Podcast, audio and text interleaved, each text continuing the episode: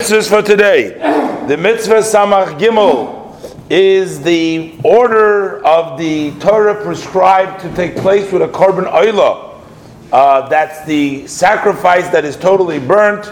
Uh, there is a procedure, and one must follow the positive mitzvah is to follow the procedure of the korban, whether it's a individual korban or it's a communal korban.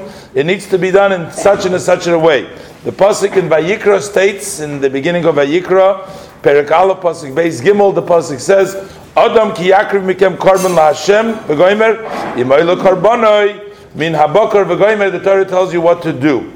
The uh, mitzvah samachdala, the 64th mitzvah, is the mitzvah for the procedure of the korban chatos.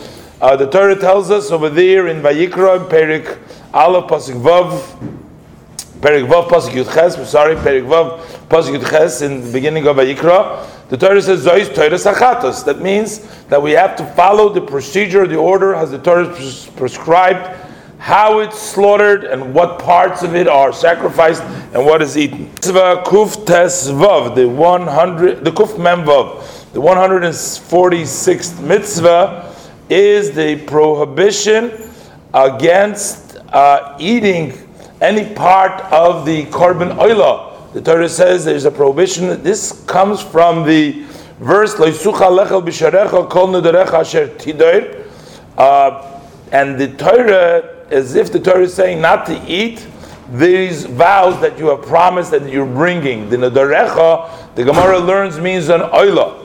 That the pasuk is coming to teach us that there is a prohibition against eating the korban oila. Whether you sprinkled the blood already or after sprinkling the blood, there's a prohibition against eating the oila. Whether it's inside of the curtains of the chutzner of the Beis Hamikdash or it's outside of the kloim, there will still be a prohibition. This prohibition is really includes anyone who violates anything which is hegdish, which means whether you eat the meat of an oila or you benefit from any other consecrated items of hegdish which are chayv meila, as the Gemara explains in Masechta Mila. If one does it intentionally, then he would get lashes. If he does it accidentally, then he would bring a korban meila and he would have to pay back that amount that he benefit, and he'd have to add a fifth to it, as explained in Tractate Me'ilah. In the ninth chapter of Sanhedrin, it states that if a person intentionally uh, violated the Me'ilah, Rabbi Yehuda says you would actually get Misa. That's talking about Misa B'dei Shamayim. But the Chachamim said there is no Misa there, there's only a warning, only lashes,